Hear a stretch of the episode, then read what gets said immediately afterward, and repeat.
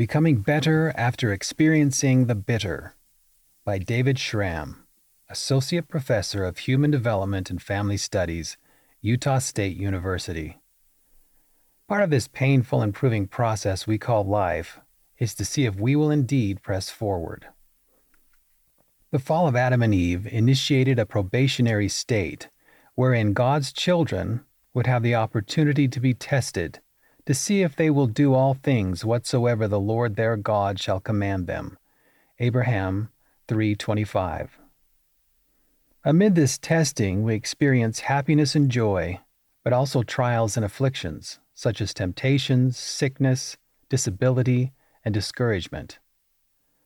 Why do some falter in the face of misfortune, while others become better after experiencing the bitter? The words of prophets, as well as the science of resilience, help provide answers to this question. Some define resilience as the ability to recover from or adjust to misfortune, adversity, or change. The fall of Adam brought about changes that help provide opportunities for resilience to move both forward and upward. This part of Heavenly Father's plan opened the door for us to experience mortality where we experience both joy and misery and growth. See 2 Nephi chapter 2, 23. Here are four principles of resilience to help when your mortal journey is filled with adversity. Search inward. When we experience dark and difficult days, we can search inward to find the gifts with which Heavenly Father has equipped us. Ask yourself, what gifts, strengths, and talents has God blessed me with that I can draw on during this trying time?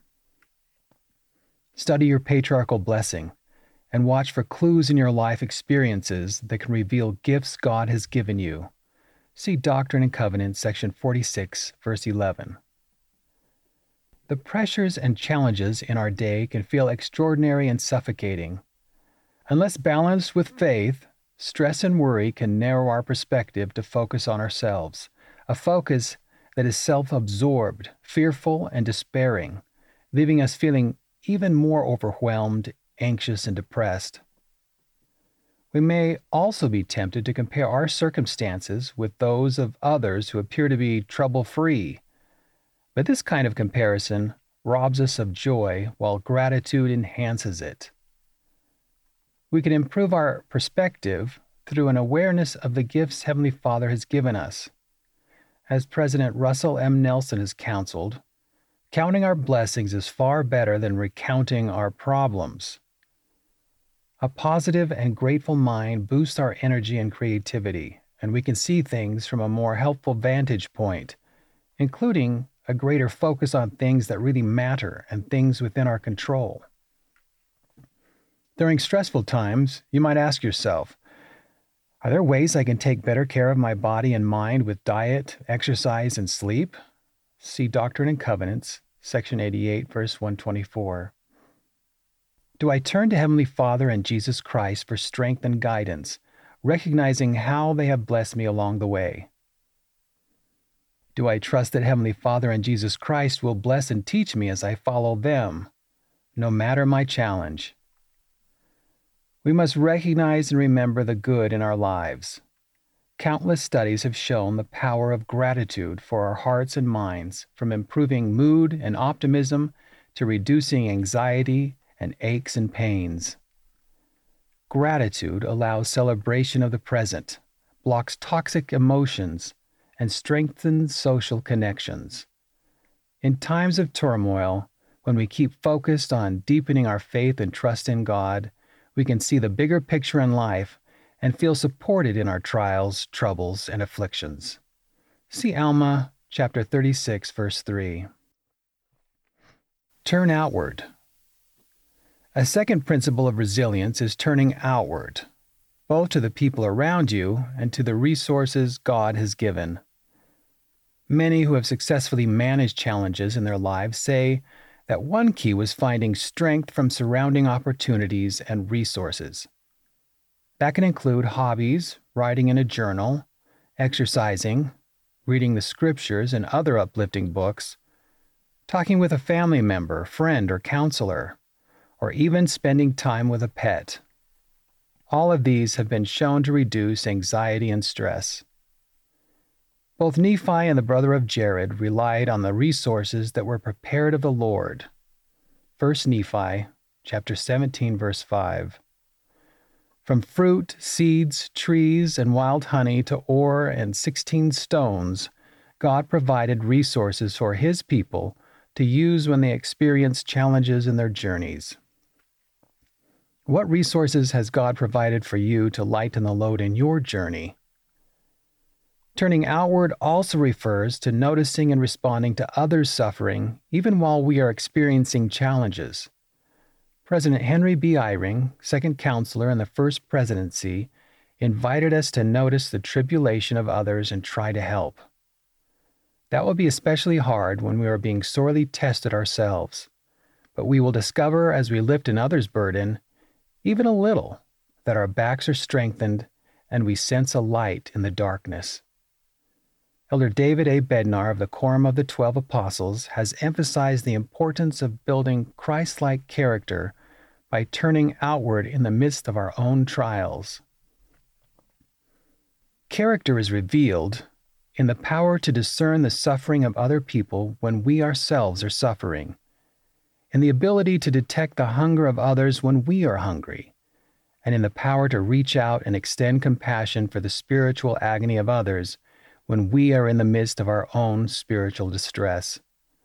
Therefore, character is demonstrated by looking, turning, and reaching outward when the instinctive response of the natural man in each of us is to turn inward and to be selfish and self absorbed. Look upward. As we search inward and turn outward on our road to resilience, we must never forget to look upward and plead for peace and divine direction. Heavenly Father has promised that if we will not harden our hearts against Him during our trials, we will be both converted and healed. See Doctrine and Covenants, section 112, verse 13. While in the depths of despair, Surviving on filthy food and lying on the cold floors in Liberty Jail, the prophet Joseph Smith chose to look upward and pleaded for heavenly help. He received assurance from the Lord My son, peace be unto thy soul. Thine adversity and thine affliction shall be but a small moment. Doctrine and Covenants, section 121, verse 7. Then the Lord promised him, If thou endure it well, God shall exalt thee on high. Thou shalt triumph over all thy foes. Doctrine and Covenants, section 121, verse 8. Looking upward includes trusting in the Lord's timing with patience and perspective in our search for peace in the storms of life. Can you see ways God is blessing you in your challenges? Press forward. In the Book of Mormon, Nephi reminds us that we must press forward with a steadfastness in Christ, having a perfect brightness of hope, and a love of God and of all men. 2 Nephi chapter 31 verse 20. When we feel burdened, when we have discouraging days, when our hope is not perfectly bright, and when we are lacking in love of all men, we can still choose to press forward. Aren't those the stories we love to read of the faithful saints who have learned and lived the principles of resilience. These demonstrations of faith and courage show us how we can press forward with a steadfastness in Christ. Yes, there will be times when we feel prayers are not answered in ways that we hoped. There will still be divorce, death, disease, and disappointment, despite our pleadings and yearnings for better days. Part of this painful and proving process is to see if we will do all things whatsoever the Lord our God shall command us. Abraham chapter 3 verse 25. When the world is dark, will we still seek the light? Speaking about trials and difficulties, Elder Jeffrey R. Holland of the Quorum of the Twelve Apostles asked, How long do we wait for relief from hardships that come upon us? What about enduring personal trials while we wait and wait and help seems so slow in coming? Why the delay when burdens seem more than we can bear? Then he reassured us faith means trusting God in good times and bad, even if that includes some suffering until we see his arm revealed in our behalf. Our loving and all knowing Father not only created a plan of happiness for all of his children, but also paved an earthly experience tailored to our needs and potential for growth and joy. I testify we can become better after experiencing the bitter, as we learn to search inward, turn outward, look upward, and press forward. End of the article Becoming Better After Experiencing the Bitter by David Schramm. Read by Jeff Hawkins.